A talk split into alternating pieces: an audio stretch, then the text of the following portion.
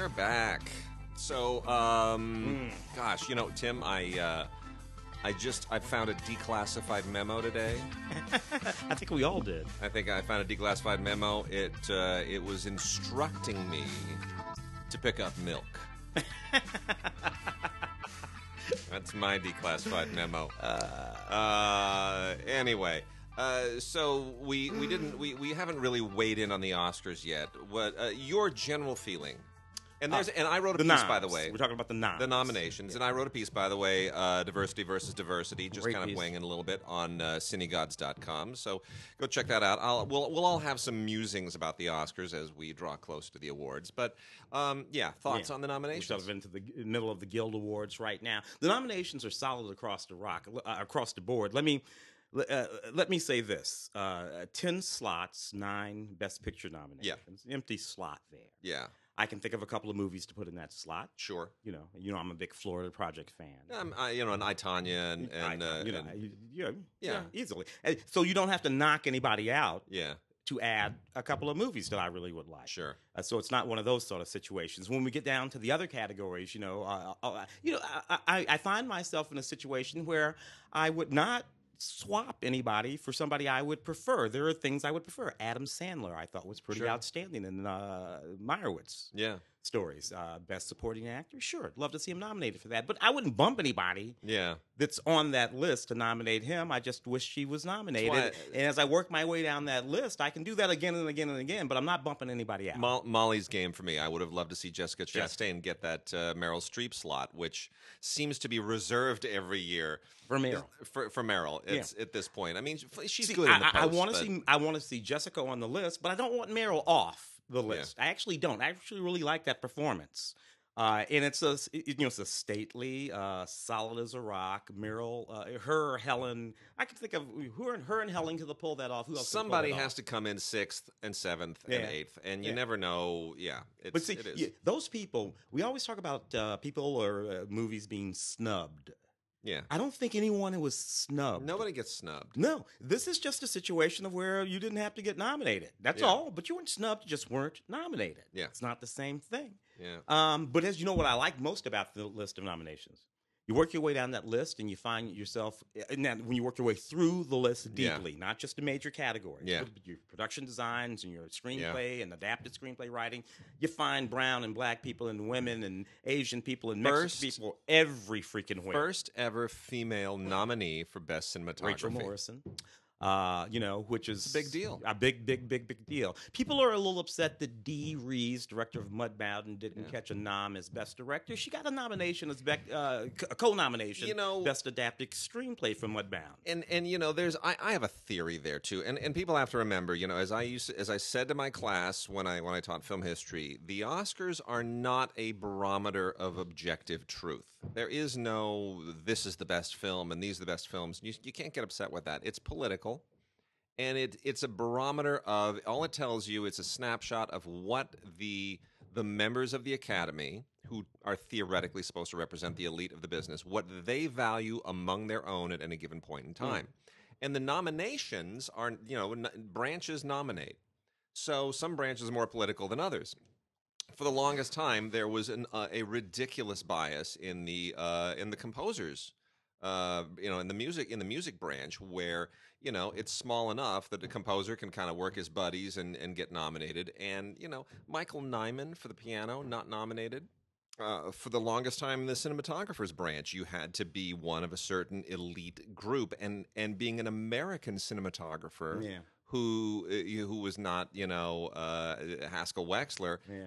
was was it was almost impossible. So I mean, there are all kinds of weird clicks that you know you have to sort of account for, and those seem to be changing or at least breaking down. Yeah, well, you know, the the nature of the academy itself. People forget that the academy was conceived as an organization to promote motion pictures. Yeah. and subvert unions. Yeah, it's a it's a gigantic press organization. Of course it it's. It's what it is. Yeah. Uh, and uh, at the end of the day, all of the calculus in all of the nominations, the calculus in all of the nominations, is about what will get a whole lot of people to watch these movies, watch this show. Well, they've been doing a crappy industry job for 10 years. You know, it's not. Well, yeah, even you know, th- maybe even longer. Maybe Yeah. even- you know, I can remember when people like uh, David Niven and Johnny Carson hosted the Academy Awards. Yeah. got no problem with Jimmy Kimmel. Kimmel. He's great. You know, it's kind of like having Johnny Carson, but Well, it's it, you know movies need to step it up, and uh, we say that on a regular basis. Look, we, we you know the it, it used to be that that was the only entertainment game in town, and it was something extraordinary. And now, when people can make YouTube videos and post them and and get millions of people to watch them instead of a movie, y y they have to step it up. They got to find the next step, you know. streaming this, that, and the other thing. Yeah. Plus, my TV is gi freaking gigantic. So. And we, we there are workmen working nearby here, Yeah. so if you hear we, we don't do this in a uh, soundproof studio, folks. So uh, if there's some hammering and banging, then that's just how it goes. I'm going to start off. I'm going to blow through a bunch of uh, kid vid. Oh, Haven't done that in a while. My daughter just turned five. Can't believe it. Those who've listened to this show for any period of time will probably be amazed as well. Yes, indeed, I have a five year old now. And um she doesn't stop talking ever.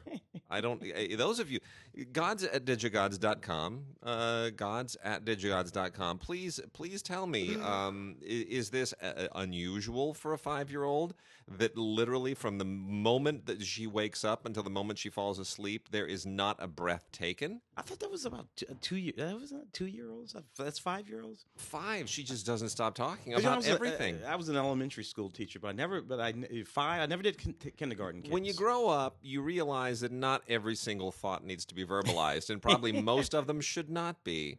Not so when you're five. Everything that comes into her head comes right out of her mouth. Ah. Absolutely everything. Um, so anyway, let's uh, let me bounce through a few of these things here. Uh, my daughter loves Minnie. She has never stopped loving Minnie. She is all into Minnie and a little bit into Daisy, but Minnie, she's big on Minnie. Uh, this is Disney Minnie Helping Hands uh, from Disney Junior. Uh, essentially, this is the Mickey's Playhouse version of Minnie and Daisy. And uh, there are eight episodes in this uh, spin off show, uh, which is perfectly sweet and fine. Um, you know, it's th- this is how a large segment of the youth today know Mickey Mouse and Minnie. They don't know them from the shorts, from the original movies, from you know uh, Fantasia or anything. They just know them from TV, from these CG animated shows, which I have begun to watch an awful lot of. I, I'm sad to say, uh, it's perfectly fine. You know, this this skews to a certain group. Uh, the best of Daniel Tiger's Neighborhood Neighborhood Friends collection. Not you know hugely into Daniel Tiger. This is from PBS Kids, uh, part of the Fred Rogers legacy over there. Uh, skews much younger than than five. I'll say that. If you this this is kind of more a three year old. My daughter never really got into this, but it's uh, it also has a following. A bunch of Nickelodeon stuff today, all of which continues to uh, kind of have a have a weird following. Hey Arnold, the Jungle movie. Um, Hey Arnold. you know, did you ever watch this? You- you- I, you know, I would with, with my little with my niece when she was a little girl. yeah, we'd do I- a little Hey Arnold. I thought it was, you know, I liked it. I know. I guess. I mean, I, I guess. I, I never. Th- this was part of a certain moment in Nickelodeon where I think you probably, if you weren't a kid of a certain age and you didn't grow up with it, you wouldn't appreciate it. Yeah. Um, same kind of goes for Rugrats. Rugrats Yeah, had its moment. Yeah. We got Rugrats uh, three and four here. Um, watch a little bit of this again, and you know it does hold up, but the style of animation is definitely one of a different era. Kind of belongs to that Hey Arnold era. the Yeah, Ren- flat.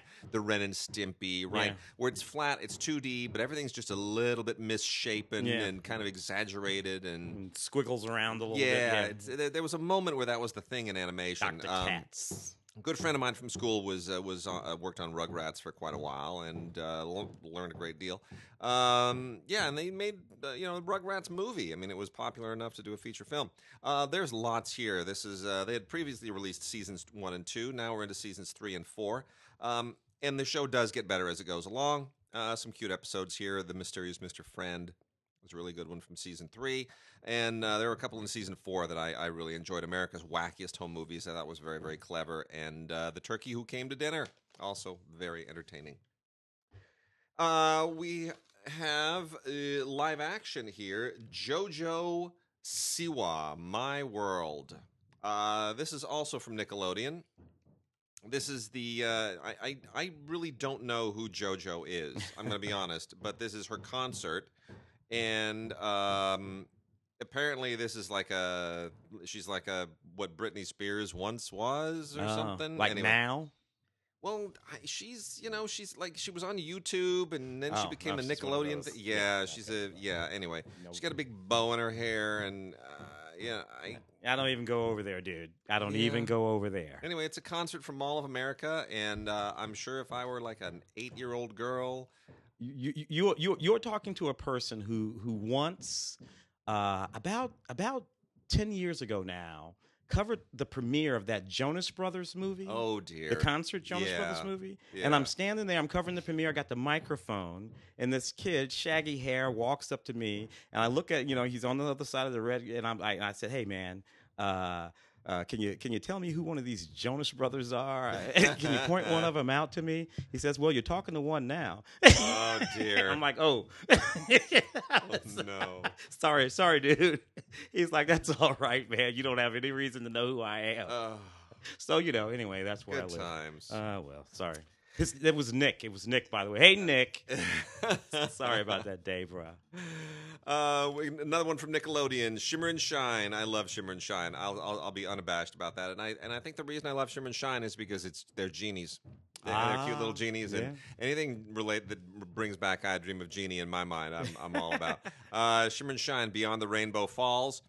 And they're also part of that whole Nick thing, like bubble guppies with the big eyes, big heads, and Yeah. cute little bodies. Yeah. Kind of like that artwork. I don't know why. It's very uh, I know anime-ish. why children love it, that's for sure. It's cute. Uh, so you've got seven episodes here from uh, the uh, the the wonderful Shimmer and Shine Beyond the Rainbow Falls in the world of Rainbow Zahramay. Uh, it's cute animation, very clever little stories, and uh, you know you have like hairdos and don'ts, flower power, water bent, whatever floats your boat. Um, it's it's cute, cute show and uh, cute animation. I I can recommend that.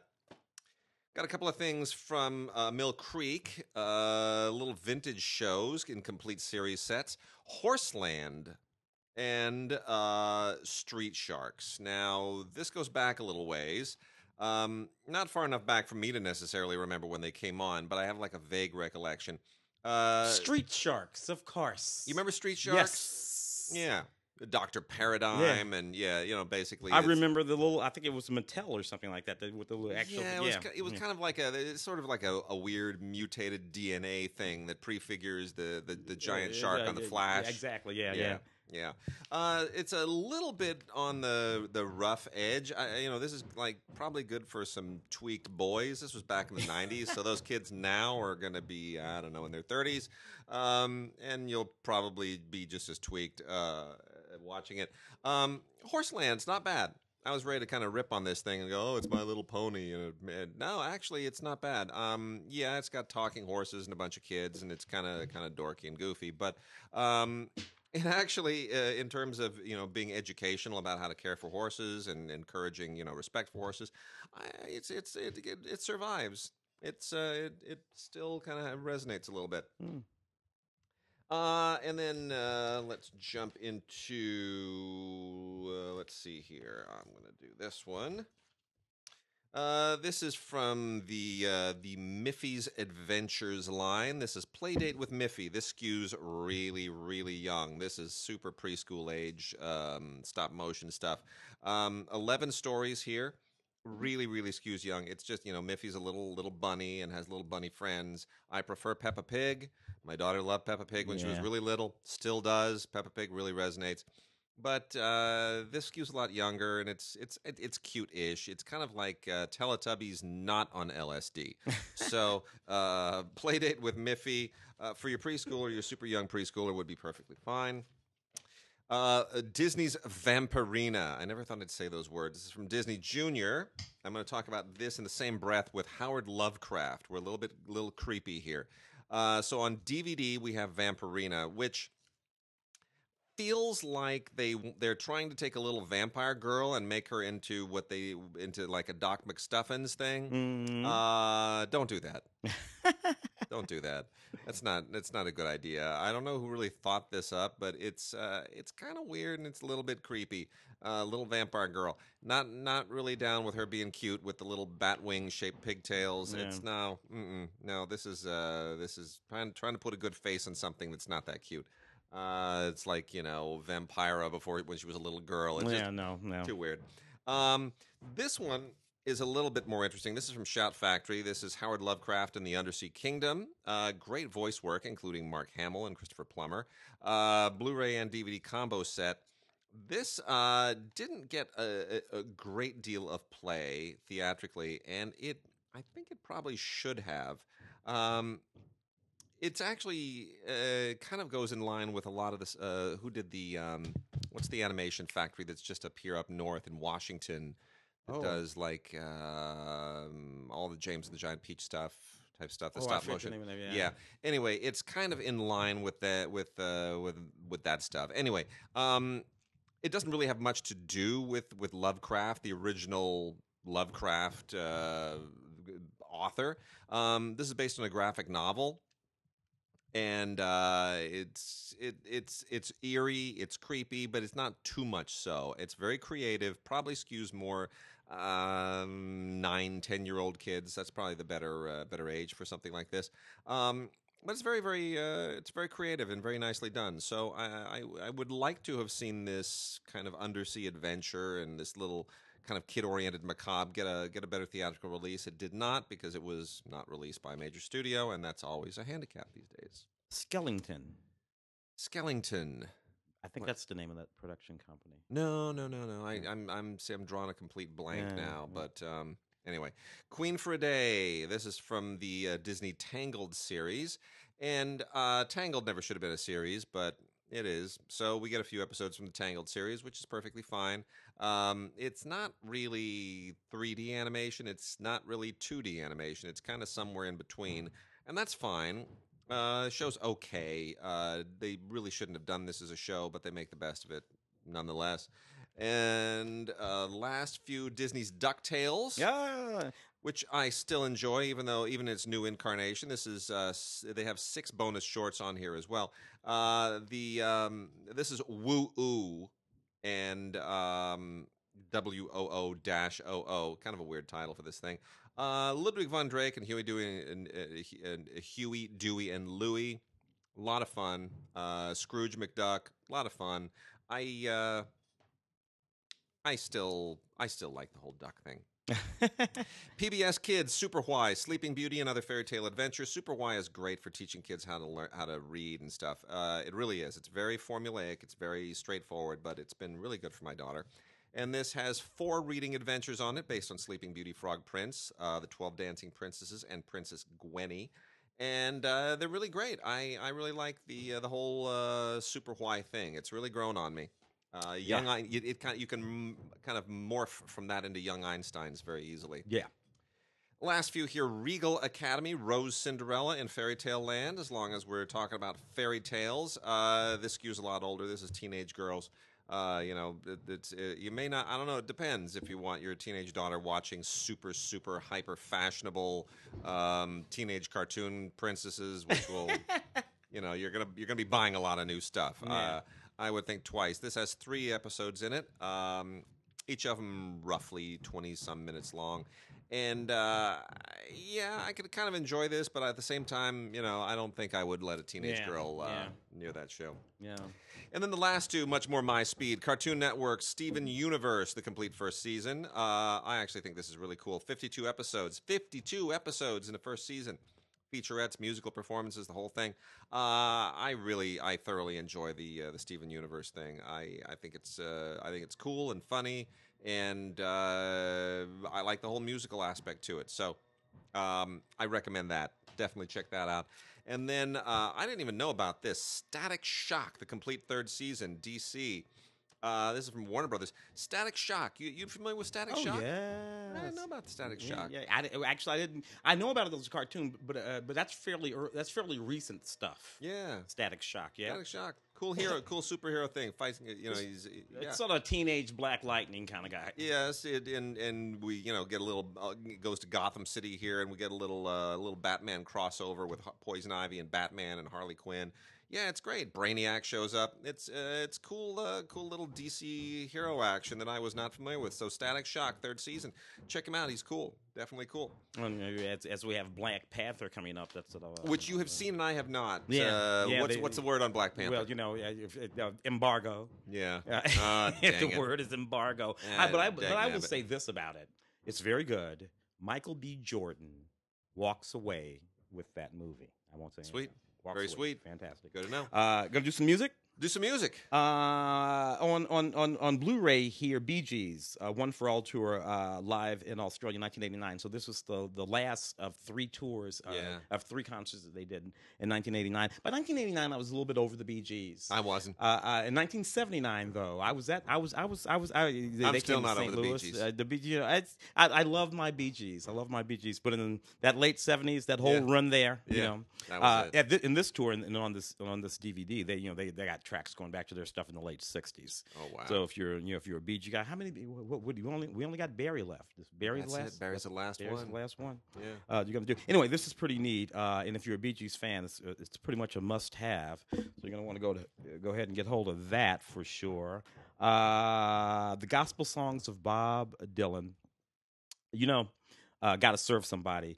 Uh, Bob, you know, Bob has done a lot of interesting things over the course of his career. Of course, there was that moment when he went electric, Yeah. uh, and then he ro- roamed around with the traveling Wilburys for a while there. Such- then, he's such a lovably eccentric, Yeah. self-deprecating guy. and then Bob, uh, the Jew, uh, decided that he wanted to be a evangelical Christian. Yeah. Uh, and uh, and uh, and he made a record full of gospel songs, uh, which are actually pretty good. This is full of all kinds of appearances, in, you know, the Neville brothers and Yeah. and Shirley Caesar, and uh, and they're singing original songs, you know, c- uh, contemporary to the and as, as well as some. Um, uh, so you know, this is neat. I don't know, Bob Dylan, uh, you know, doing gospel music. I. I I had to. I had to let it go. We've been talking about music uh, back and forth. You, you and a couple of the guys, and, and Mark, Yeah. because Mark, you know, Yeah. uh, but I had to let it go. You know, here's the thing about Bob Dylan. My my favorite Bob Dylan moment was when he won the Nobel. Mm-hmm. And everybody's like, "Oh my gosh, Bob Dylan won a Nobel, Bob!"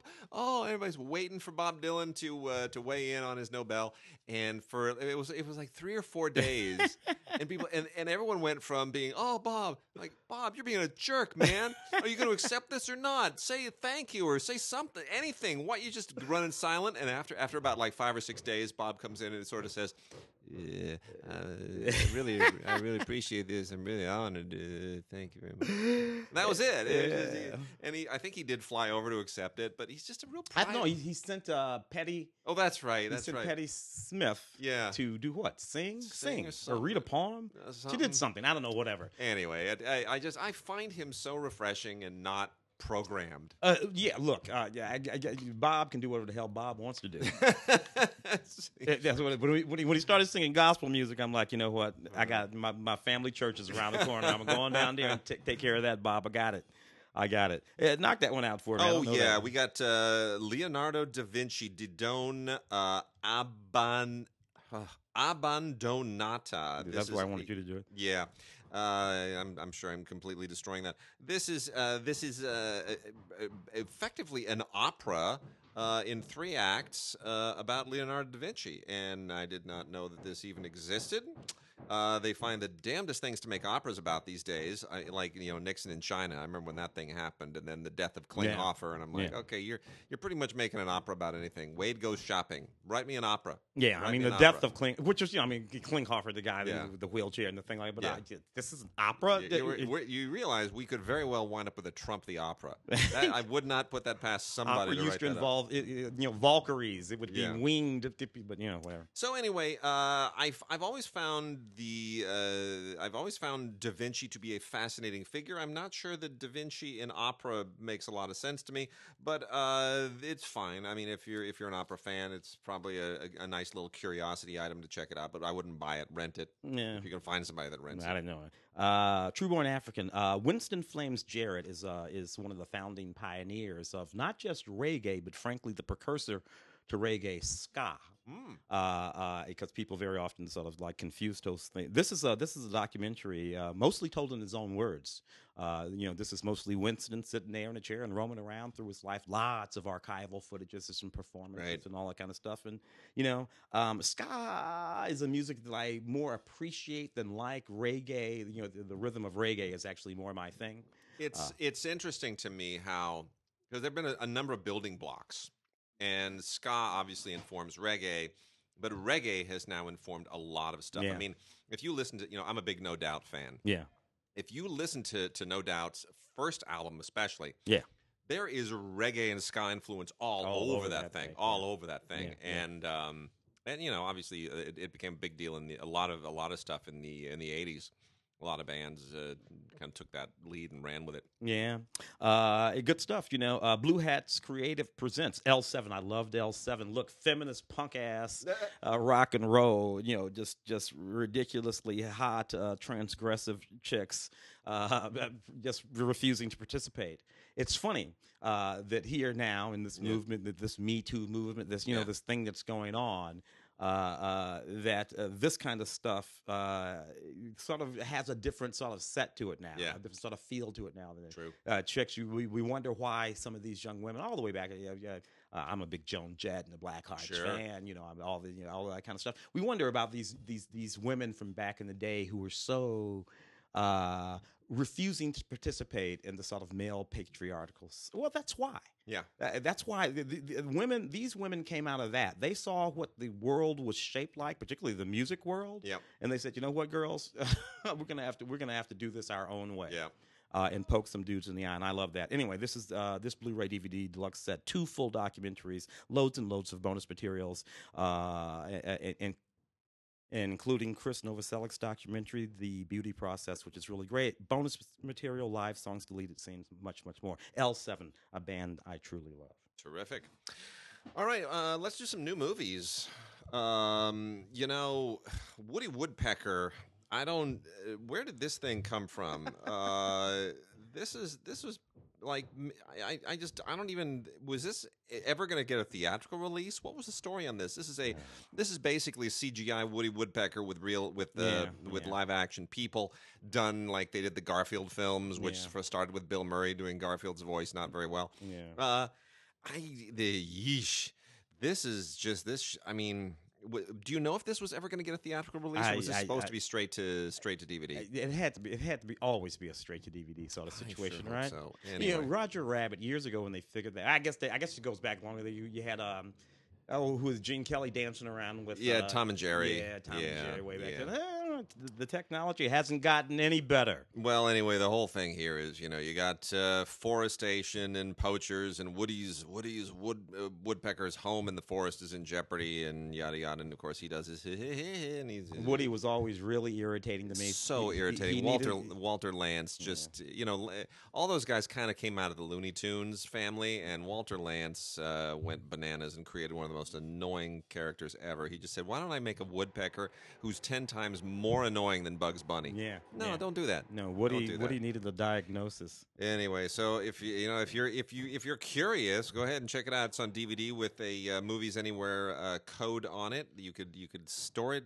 on your Movies Anywhere digital locker for posterity. Woody Woodpecker. Oh my word. Uh, only the brave. Uh, great cast in this thing. Uh, of, of course, about the uh, the Granite Mountain hotshot firefighters Yeah. uh, who lost their lives in uh, one of the recent crazy yeah. freaking Uh, this is an amazing story. I I described this at the time as the um, the best Peter Berg film not made by Peter Berg. yeah, And uh, Isn't not it, though? and, and not though? starring Mark Wahlberg. yeah, Yeah. you know, it, isn't it though? It is. Uh, uh, Josh Brolin, Miles Teller, Jeff Bridges, James Badge Dale, Taylor Kitsch, and the extraordinary Jennifer Connelly, who only gets more beautiful every second. And she, you know what? Uh, this movie did not get enough No. attention. It really didn't. I, I think partly because it is sort of a, it's such a kind of a, a macho rah rah hero Peter Berg type movie. But it really, it's got a lot going for it and a lot of good performances. Jennifer Connelly is tremendous, and there are some really unbelievably strong, heartfelt moments here. And and the firefighting stuff's as good as anything I've ever seen. Yeah, better than the, uh, the days of backdrafts. Lots of deleted scenes and commentary Oh, and all yeah. kinds of stuff on that too. By the way, Uh, we got really just utterly silly thing here. Keep watching from Sony. This is a straight to video, um, uh, th- basically kind of a, a, a horror thriller uh, with you know home intruders, and it's a home invasion thing. Um, what's what's lame about this? And there's a st- there's a there's kind of a I don't want to I won't give all the details away. There's there's there's a whole um, there's a streaming thing to this. There's a really exploitative, voyeuristic streaming angle to this. Uh, hence the name Keep Watching. But what's lame about this is how they promote it. Mm. With the uh, with the it artwork, yeah. the artwork from it. Basically, there's a they show it's a camera attached to a whole bunch of balloons, like red and white blood covered balloons. Now, this is a shameless way to basically try to piggyback on it, which was recently released and which is storming everything up yeah. on on uh, DVD and Blu-ray, to say, hey, if you're into it, you'll really like this movie that has nothing to do with it, but we put some balloons in the cover anyway. Red and white balloons, and uh, that's, they, a, that's cynical if they marketing. Had, if they had if they had put clown faces on the red and white balloons, yeah, then it would have been a, cynical marketing. This, this this movie here, walking out, uh, Matt Bomer, Josh Wiggins, and Bill Pullman. Bill Pullman particularly good in this movie. This movie is one of those movies that I, you know I had to see it for the show. Yeah. Uh, uh, uh back when it came out, and it was actually a fairly a fairly heartfelt and moving little movie about this young man uh, who goes to f- visit his father who hasn't seen him. Well, his father's one of these sort of outdoorsy types, like right. hunting and all that kind of stuff. This is like a city kid who not so much into that, but he does want to see his father and have a relationship with his father. And we have these few moments that we spend with Bull, Bill Pullman, who's the yeah. grandfather of the whole sort of uh, yeah. little triumvirate there, and it's uh, you know, and some moving stuff. Then something happens, and we end up in this very, very different movie, uh, which you know, kind of put me off a little bit uh, because it was a little dark, uh, but nevertheless, it was one of those endurance sort of films. yeah. Know, where the boy is going to have to do, uh, and, and, and, you know, he's going to have to grow up and be a man. One yeah. grow up and be a man kind of things. And I don't know, some of that stuff was kind of okay with me. lovely set out in the out, out, in, out in the wilds of nowhere. Uh, so anyway, kind of a neat movie. Um, so I would check it out. Uh, special features behind the scenes footage and a trailer there that you might want to check out too. Uh, the Stolen, um, which is actually another neat little film. Um, Alice Eve, who stars in this film, reminds me of a young Nicole Kidman. Yep. Uh, self a beautiful blonde. I like Alice Eve. I, uh, think I think she's still got her big breakthrough coming. But yeah. yeah, well, yeah, yeah, true. Now this this is set in uh, in South Island, New Zealand. It's about this woman who marries a rich guy who's a little bit older than her, and she goes down there to live with him, on the ranch, the money, and all that kind of stuff. And they have a son. When the when the husband is killed, which is no spoiler, and her son goes missing, she has to marshal all of yeah. her resources to uh, you know catch the murderers of her husband and go get her son back. So it's one of those women, uh, a fish out of water woman, yep. yet on a mission kind of movies. And I got to tell you, I like those. I love I like those quite a lot. Um, so that's kind of a neat movie. Um, the Accident Man. Yeah. Uh, Scott Adkins film. This is uh, this is still floating around uh, theaters around and about as we as we speak about this. Neat film, not not bad at all. It's about this guy who's a hitman, really really really good hitman. His whole thing is his hits look like accidents, and the cops can't figure them out. Needless to say, his his his uh, his people really like that. His clients, the people who hire him, really like that. Uh, something goes down, and somebody he he knows gets involved in the thing, and before he knows it, uh, he has to go against the kind of folks who have been hiring him. Uh, to pull off hits and try to save them. You know, Scott Adkins, uh, Michael Jai White, neat little movie, uh, action oriented kind of thing. Watch it on DVD because you had no reason to spend $17 on this. I can tell you that right now. So we're getting a lot of uh, kind of horror themed stuff coming over from uh, Halloween. That's all coming out now in January and February. And uh, one of them is The Houses October Built 2. Now, I did not see The Houses October Built 1, mm. but clearly uh, the uh, the uh, story is pretty much the same. You're kind of as I as I get the sense, you kind of pick up after these kids have been terrorized by this group called the Blue Skeleton, which is like a like a bunch of sadists who love to spook the daylights out of you, and they just go they little they go a little bit overboard, and uh, so these these kids are like, wow, glad that's over, and of course it all starts all over again. uh, so it ain't over, no. Uh, s- uh, it's it's fine. I mean, it's uh, kind of generic scares, but um, I guess if you know they- wouldn't have made a second one if the first one didn't have a certain popularity. So yeah, well, I got, one, a- I got, I got, I got, I got one a- of those over here. take a well, uh, d- dig on in. Tyler Perry's "Boo 2!" Oh no! Exclamation point. Yeah. Which I, I love the exclamation point. "Boo 2!" Exclamation Boo two. so 2016 Yeah. gave us Tyler Perry's Boo. this is Boo 2. Look, this is what I have to say about. Uh, I've, first of all, let me say that I've gotten over myself regarding Tyler Perry and Madea. and Madea. Got, got no, I'm over myself. Yeah. I have uh, been poking at these movies for ne- for nigh on the 15 years now. Yeah. And, and and I realized that that guy has built an empire and does not give a damn Yep. about my Okay. about me whining about about his movies over here. So go for it, Tyler Perry. Yep. These movies are actually quite funny, which is why they made a second one. You know, Yep. that, that's just the, that's just the bottom of the line. And this is what I will say about these movies. You know, um, for a filmmaker to be able to simply make the movies that they want to make the way that they want to make them. Uh, on their own accord, without anybody greenlighting them, is a hell of a thing to achieve in this town. And we pat, you know, a lot of people on the back. Christopher Nolan is a guy that can do that. We pat him on the back.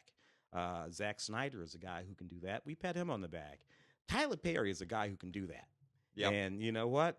Pat on the back, Yep. Tyler. Make Yep. as many of these dumbass movies as you want to. And here's another one. Uh, inoperable with uh, the and what, you, you always know when you have names above the title and you've never heard of these people, you know what you're dealing with.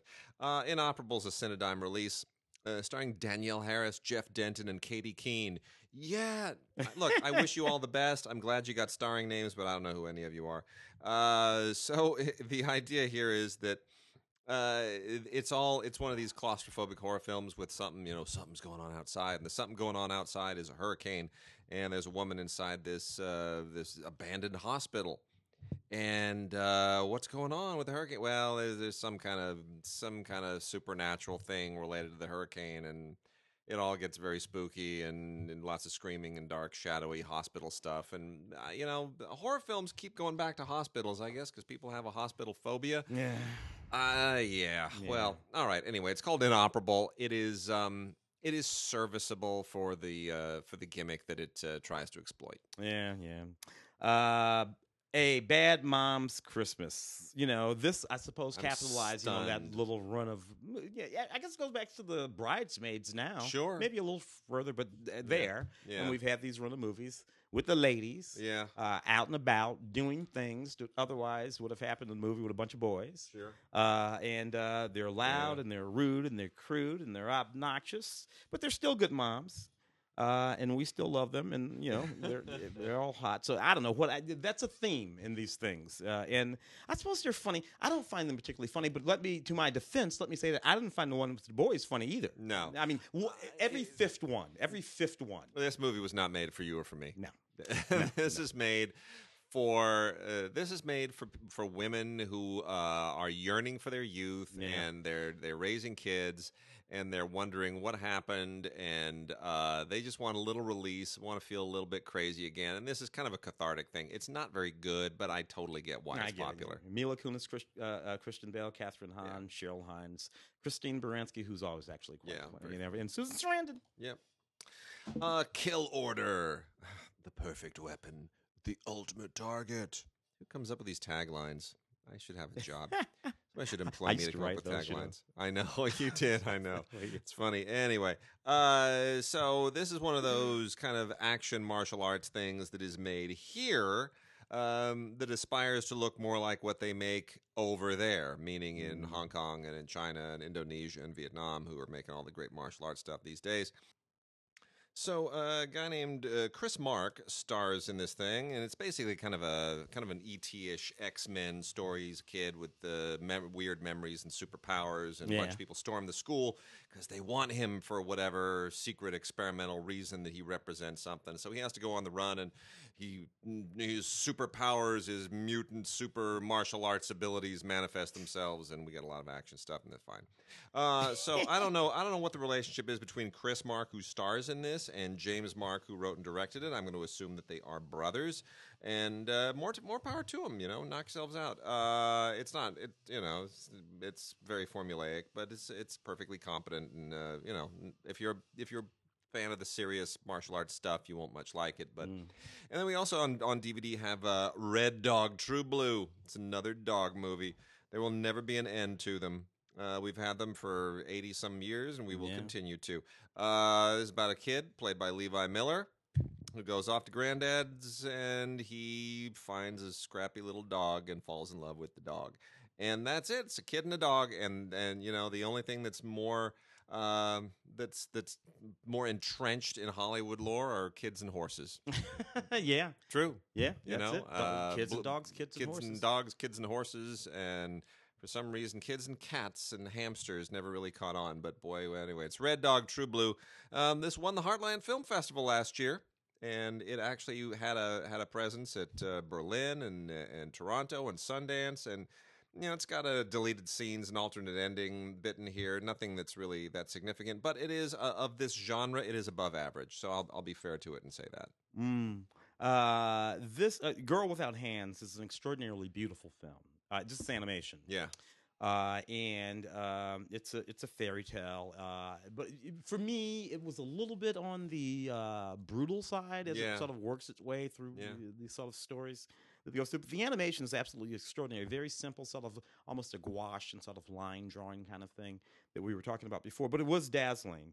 Uh, and uh, if you don't, if you do not mind uh, watching uh, the sort of uh, original incarnation of a Grimm fairy tale, uh, which are always darker and more brutal and uh, than than the ones that we've come to know, uh, then you you really will be watching an extraordinarily lovely lovely piece of animation from Sebastian Laudenbach. Uh, this happens to have the bonus features, uh, including an interview with this, uh, with Sebastian, and some of his other short films and whatnot. Geostorm, another Ger- Gerard Butler movie.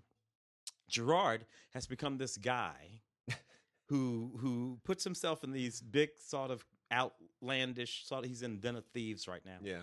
movies uh, that are perfectly ludicrous. Uh, but you know they have a good cast. They have they have this sort of big sort of uh, Yeah. uh, you, you know you know uh, apocalyptic themes or whatnot. This one, Geostorm, him, Jim Sturgess, Abbie Cornish, Ed Harris, Andy Garcia. The whole idea is that the weather's going crazy, so uh, the world leaders build this sort of like satellite network of uh, this network of satellites that are meant to control the weather.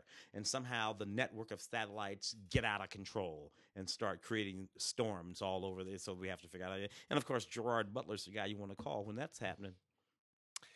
Uh, you know, Gerard Butler. I just, I, he could have had a much better career, and he just, Yeah. I don't know who picks his I mean, I mean, coming off Phantom of the Opera, which was not a big hit, but he's you know, he, he displayed some real chops there. and then of course Spartacus, big old actiony thing, and then and then what? he's just been, he's just turned into, he's just turned into a generic action film hack, and it's really sad. I, I don't. Anyway, Yeah, one for the I money. guess, Some know- people do, and I and you know what? Yeah, take the payday. I, I know. I, I'd like to see him do better work, but you know what? I'm sure he's got boat payments. Yeah. Uh, 24 Hours to Live, starring Ethan Hawke. He'll stop when he's dead. Another favorite tagline. uh, so here's the deal: the people who made John Wick decided, hey, let's make another John Wick. Yeah. Um, who's who's about Keanu Reeves' age? Who who needs a who needs a shot in the eye? Ethan Hawke. Yeah. Now here's the thing: Ethan Hawke is a guy that I would have nominated for an Oscar this year.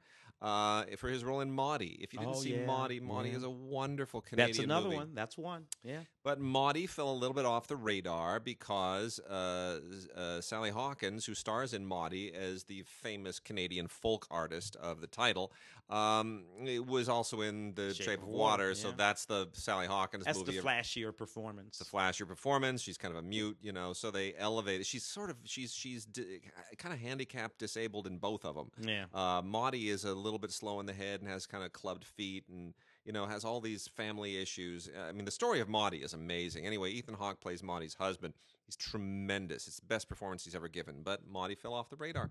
So Ethan Hawke said, screw it. I'm going to do action film stuff. Give me a couple of guns. So he stars in 24 Hours to Live, where he just shoots people, and it's just you know he's he, he used to be special ops, and he's come back in to take. All right, it's one of those. It's basically John Wick, same deal. Uh, and uh, there's a you know, it's it's it's basically the same thing. So anyway, 24 hours to live. Uh, it's the, the the the the title comes from kind of a DOA thing. If you've seen DOA, they kind of Yeah. merge this with DOA, and it's a you know it's a it, it's a it's a cheat. Uh, it's still just an excuse for Ethan Hawke to play action hero, and he's fine at it. It's just not a very good movie, um, but he gives it his all. And I do like Ethan Hawke, but I just want him to do more films like Maudie. It, it, it's funny. Ethan Hawke, in in certain in a certain way, was James Franco before James Franco. Yeah, it's He's, true. You know, with the writing Yeah. novels and Yeah. every possible kind of movie, and Yeah. you know the little TV over and all that kind of stuff like that. Uh, uh, Yeah, But you know, uh, yeah. an interesting thing. Um, the Tiger Hunter, uh, neat little movie actually about this. Uh, it's set in the seventies. Yeah. This this Indian immigrant. He's this guy who's coming to the United States to be an engineer and uh, and, and and all of that. And he falls in love with this girl. And he has this father back in India who was this great tiger hunter. And when he gets here, his job sort of goes away and all this kind of stuff. And he falls in with these this group of goofy guys, and uh, it, it's all about him trying to impress this girl and make him make make himself seem like a bigger and more important person than he actually is. It is actually quite quite funny, uh, and it is the directorial debut of Lena Khan, Yep. uh, a a female uh, uh, writer director of color. Uh, who I think you know at the we should just make note. You know, Yeah. the, the, the, there she is knocking this movie out. Kevin Pollak, Sam Page. It's a neat little movie Good with, deal. with Jon he- Heder. You know, the Yeah, Napoleon Dynamite from sure. years ago. You know, these little movies though. All right, so I, I say all of that. I like this movie. It's really cute. Not a lot, but a special feature on here, by the way, uh, the making of the movie. Um, but this movie here did not get a theatrical release. Yeah. And you know, I mean, that's a decent cast, man. That's a great cast. That This should is- get you some kind of a release. That and should I'm put thinking you in the theaters. 10, 12 years ago, this is in theaters for, for, for a minute anyway. Yeah. Uh, so I don't know. You know, something's going to have to happen. There are there are screens that are begging to have butts in the seats, and uh, I don't know why. I don't know why it's just not working out. Anyway, uh, George Clooney and Grant Heslov, Ah, yeah. Suburbicon. George Clooney Now, kind of bonked it. Coen brothers Yeah. kind of fake Coen Well, brothers thing. It's you know what? Here's the thing. I mean, Suburbicon. It's it's the you know what what lurks under the surface of the idyllic uh, '50s neighborhood, and Matt Damon and his family move in, and things are not what they seem to be. You know, it's uh, it's the Stepford neighborhood, or whatever you might want to put it. Uh, and here's the thing: I love George Clooney. I love him as a filmmaker. Everything he's done with Grant Heslov, I, I've even even the ones that like Good the football Night, the football Night, movie. Luck, uh, uh, Leatherhead. Leatherheads. I even like Leatherheads, which nobody else liked. Um, but there's a problem here, and that is that they're trying to send a message. Mm. And it would be a little bit more forgivable. First of all, Matt Damon in all of his, his is in a is in a rut right now between this and the the the Alexander Payne film, downsizing. downsizing, Yeah. which are sort of trying to say similar things. Also, uh, not not good choices. Although, how do you turn down Alexander Payne and George Clooney? You know, I mean, it's just th- those are two hard projects to turn down. So I can't really blame him. But here's the thing: I was also thinking Suburbicon. If Get Out had not done basically the same thing more effectively, I think people might not have been quite so hard on this film. Mm. But I think Get Out raised the bar of what lurks beneath the surface Yeah. right of all of this this pretense and you know uh, what appears to sort of be uh, idyllic americana or some kind of an idyllic family in the case of get out if that scab weren't already scratched so effectively in get out i think people might have looked at suburbicon a little more forgivingly Yeah, subversion. Once you once you start getting into subversion, then the next film has to be somehow Yes, more that's subversive. it. the know? bar Yeah, goes up goes up, yep. it goes up uh, we got some TV. Let's let's hit a little bit of TV to kind of wrap things out. We got a whole bunch of uh, complete series box sets that were released last year and that um, you know fell under the radar a little bit. So they're back on our radar, and one of them. Well, we, I'll, I'll save some of these bigger ones later. One of them is Under the Dome, uh, complete series from Amblin Television, which is a Stephen King adaptation. And Didn't uh, make it all the way through that one. yeah, you know, You know when it was in broadcast. yeah, uh, it's a it's a nice box set. It's a nice big single uh, clear plastic keep case, so you don't have a lot of different little you know slots and things to deal with, and it's not cheesy packaging like a lot of them are. But um, and I didn't read the original book. So I don't know. I don't know how faithful this is, uh, but it, it does it does feel a little bit uh, forced in some ways. I mean, the idea of um, this town that suddenly is covered by a dome and has to exist as its own sort of independent uh, Little- yeah, nation society, state, yeah. nation state ecosystem, whatever. Um, it's an interesting idea. It's basically Gilligan's Island, Yeah. Uh, you know, on a grander scale, but it doesn't really do what Gilligan's Island did so well. And when you you, you have the every opportunity to do so, Yeah. and Gilligan's Island does it with humor and Well, it's one of and it's one of those satire. things where where unexpected people. Uh, so the guy who it's lost yeah, you under know. a dome. Yeah, yeah. I don't need Lost under a dome. I already had Lost on an island. Yeah. Which was Gilligan's Island without the jokes. and- Yeah. And, lots of flashbacks. No, no, no, no magical smoke monster. though. No, exactly. Uh. so under the dome uh, didn't really work for me. Uh, I, lately I, I've been watching Vegas, uh, the, Ro- the uh, uh, Ulrich, Robert uh, Urich. y- y- just fantastic Best series show. on television. He, and as he I've been parked his car in his living in his room. lip, you just drove It's right in there. best thing in the world. Stingray, a car with a car phone in the That's middle right. 70s. Yep. Let me point out Yep. satellite uh, mo- mobile phone there. And when I've been watching it lately, right, uh, and just watching him walk around that show, and it's you know, obviously set Sure. in Vegas and you know, Phil Morris and all that kind of stuff. I'm looking at the show, and, and, and everything is so incredibly modern. He is completely contemporary. I, I mean, a, a, a wide lapel here or there. But other than that, you watch that show, and, and and plus, I love watching all of the hotels that are not there anymore. He's driving right in front of them all the time, all the time. He's driving right in front. Plus, this show, uh, and this, by the way, is a complete series, all sixty-seven episodes on eighteen discs plus special features. Best show. You go through this show, and you see yourself. Uh, who do you see? Yeah, you, you see Oh. you, you, uh, Lou Gossett Jr. Guest stars Uh, galore. Guest stars galore. I mean, you just go. O.J. Simpson shows up in it. Yeah. I mean, you just go through this show, Yeah. and they just pop up. They pop up. They pop up. Young as young as, as as ever. And anyway, love this show. Uh, and the great Greg Morris from Mission Impossible. So course, good. playing the lieutenant in the show. The whole. I- let me let me tell you something. There's a there's something to be learned from Vegas, and they recently announced the uh, a, a new Greatest American Hero, uh, which I kind Oh, of yeah, went, well, I went off on because it's it's basically got nothing to do with Greatest American Hero. So I'm going to take exception with you on that, though. Well, here's the thing. Like they've got a new show. There's this new show they're going to do about a a, a young, overweight uh, Indian American woman who uh, becomes a superhero and is really awkward about it. Now, fine, call that something else. Don't call it Greatest American Hero.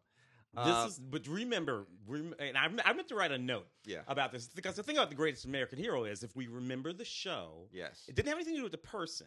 The aliens had the suit. Suit. He, he- the suit he wasn't even, and then the old guy who had previously been the guy gave him the suit, Yeah. and it, with no instruction manual. So it's the suit It's the suit that makes the hero. It is indeed the suit that makes the hero. But what made the show was not the hero. It was the chemistry was between three people.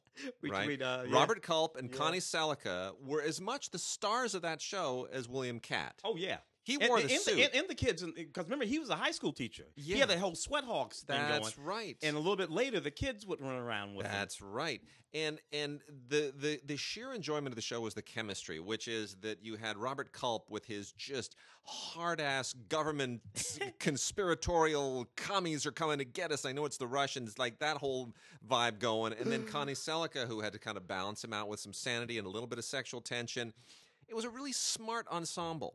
And where I'm going with that is, it's the same thing with Vegas. Right. Yeah, it's about Dan Tana, but it's not. No, it's that It's family. about all of them. It's it's it a, was a, it- little. It was a little. the lieutenant, and then Bart. Uh, is, yeah, the little guy running guy around. running with, you know, you and the secretary, and B who was an ex yeah, strip, she'd be a dancer, right? whatever. It's like all these people have these this baggage and these backgrounds, and it's that ensemble, and you tune in every week to see them basic. It, Starsky and Hutch, Yeah. okay, Starsky and Hutch is great, but it still needs Huggy Bear. Yeah, it still needs Captain Dobey. family. You gotta It's have still- dad. you gotta that's have it. the gotta have the the, the crazy That's uncle. it. That's Huggy's. It's all. They're all just families. Yeah. That's all they It's ever all are. they are. Somebody's the big. Somebody's dad. Somebody's uncle. That's all they ever are. Rockford needs his dad. And Yeah, it's his actual dad. and he and he needs Joe. Uh, what's his Angel, name? Angel, what's and his name? need- and Joe, yeah, Yeah. yeah, all that stuff. You gotta have all the. It, If you don't have the family, it doesn't work. Magnum PI, we love Rick. Magnum, but he needs Rick and TC, yeah. and he For needs Higgins, Higgins. And the you know, dogs. and for that matter, Robin, Robin, Masters, never whoever really- may or may not. these shows are about the ensembles. It's uh, know, anyway. yeah, yeah. Uh, War of the Worlds, the complete series. Don't know why this ever had to be a series. Probably why it wound up only being 43 episodes. 11 discs, still more episodes I than it should have watched been. that back in the '80s. You know, I mean, I, it, it didn't make any sense because you know it was set 50 it started it started to make sense and then it lost Yeah. it it was it was set 50 years after the events of Right. war of the worlds right? Right. and somehow there was this national uh, memory loss about those events right the Yeah. whole nation had simply it had been written off it didn't really happen kind of like what happens today you know when they, when they all those people who deny the moon landing Yes. it was it was supposed to have been one of those except Yeah. that it did happen and all of these aliens were in these uh, 50 gallon drums that had been buried and then something happens and they start coming back and it's it becomes kind of a post-apocalyptic Yeah. uh, slash and invasion then it slips off into a into into the goofy zone but that was an interesting idea they just Yeah. could, they couldn't they couldn't they couldn't hold on to it Well, you know, you, what the what they need to do is they need to figure out can we get three seasons out of this at because least that syndic- was that that show was a was one of the early late eighties. late 80s Yeah. uh, uh, uh, syndicated uh, shows Yeah. as opposed to a network Yeah. show Uh, And you got and and to, to make money in syndication, you got to have at least what do they what do they say about at least 80, 90 Yeah, episodes something. yeah, Well, anyway, yeah, and sell it this thing went up with forty three, Yeah. uh, about two get- seasons. didn't quite get there Didn't quite get there, but anyway, I mean, there's some laudable stuff in it, but it, it- like Tim says, it's just not enough to sustain a series. Uh, but anyway, uh, that's out there as well on eleven discs. Uh, Duckman, uh, the complete series. I we were talking about you know uh, uh, some of the wacky uh, Yeah. loon- and all this kind of stuff. Duckman was one that I actually rather liked. It it kind of got there for me, mostly because he was sarcastic. Yeah, Uh, I- I and- like Duckman. and, then, you know, and all the little ducks running around. Anyway, this is the complete series: Private Dick, Family Man, Duckman, Private Dick, Family Man. It's all, all kinds of special features, uh, features on this. Too many uh, to mention. If you're a fan of the series, you're a fan of the series. you know what I Sure. mean? yeah. it's fun. Uh, the Guardian, the complete series, uh, three seasons, sixty-seven episodes. Almost got there to that syndication bit. Uh, you know, The Guardian was a show I watched a little bit at the time. Uh, this ran about two thousand one to two thousand four, and didn't really like it so much then. I like it more now, to be honest. It's uh, this is kind of a, a boilerplate television legal show, but um, some really, you know, and Simon. This is the thing that sort of broke Simon Baker through. Uh, the, you know, and Yeah. he still needs to. He, he's he's not still not as big of a star as I thought he would be. No, yeah, I thought he was going to be a movie star. The he- Mentalist the was Mentalist, the he next ended thing up that he a sort of did. television guy. Yeah, Uh, but the Guardian is what sort of was his first thing, and uh, quasi Ed, Ed, Edward Woodward. Uh, Yeah. uh, the Equalizer, quasi. Equalizer. So anyway, uh, Dabney Coleman plays his dad, who's you know this big Pittsburgh attorney, and uh, Alan Rosenberg plays an attorney as well, who's always really really good. Always liked Alan Rosenberg. Uh, you know, interesting, really interesting show. It has a lot of resonance for me now, more than it did at the time. Um, probably more resonance because I've seen Simon Baker in the grocery store a few times, and I'm like. Wow, you really look good, dude. My, I'm, mom, my mom was I'm- nuts about it. I'm him. impressed. Uh, he buy he buys low fat yogurt. My Just want to let you everyone know.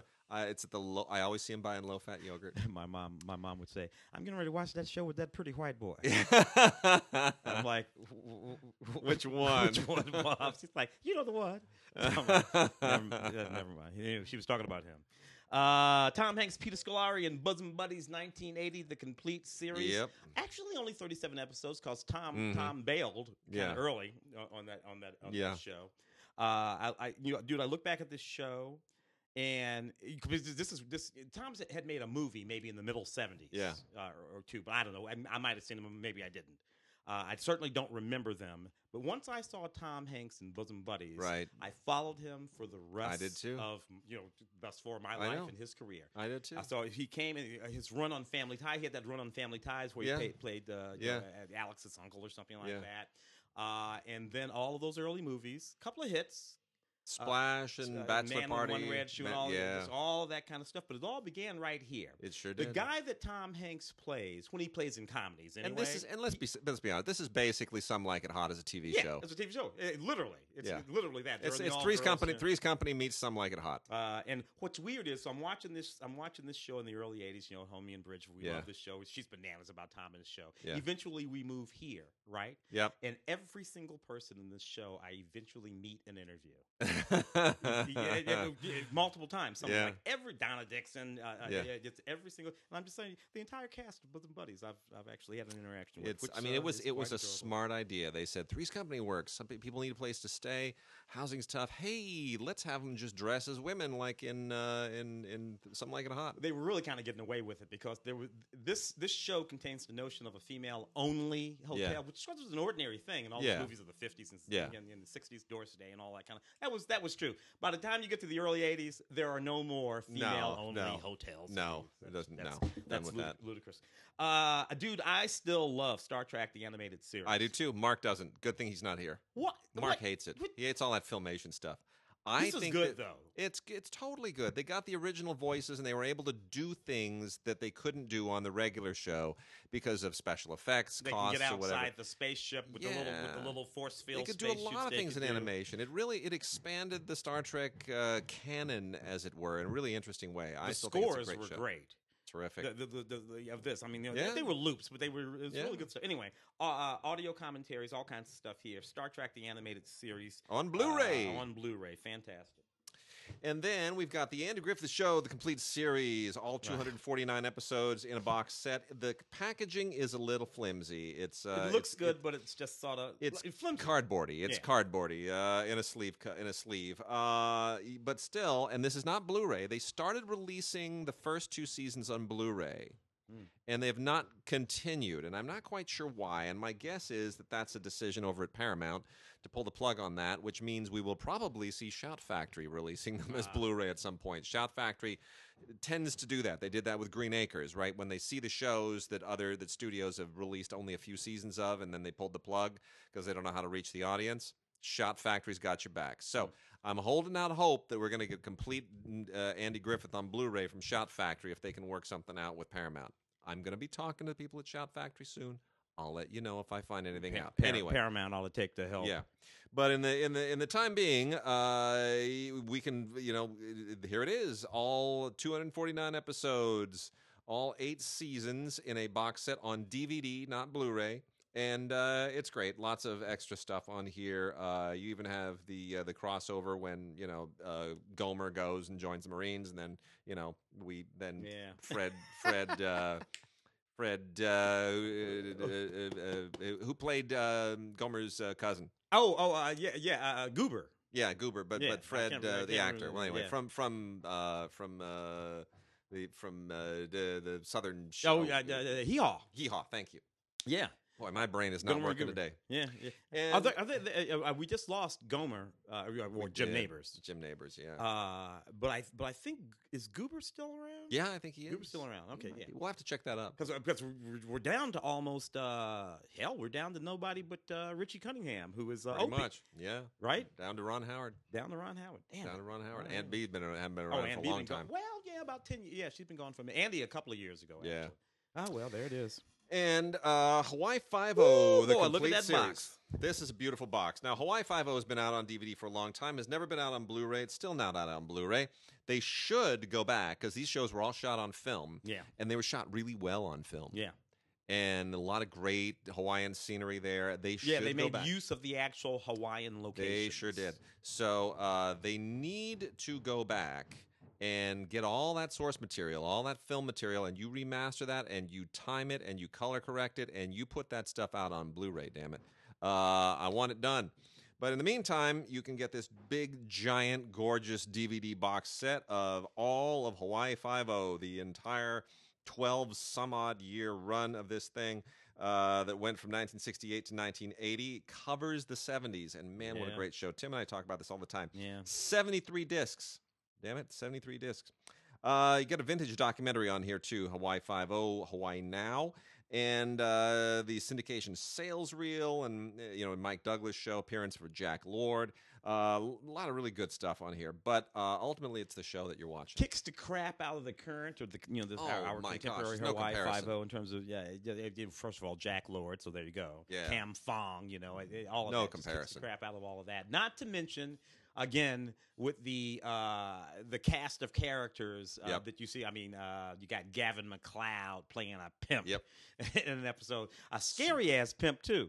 Uh, and I and I have to say this too. I still think the premiere episode of Hawaii Five O, which introduces Wo Fat, the Yes. the the villain, a very Batman-like villain who you know always gets away and keeps coming yeah. back.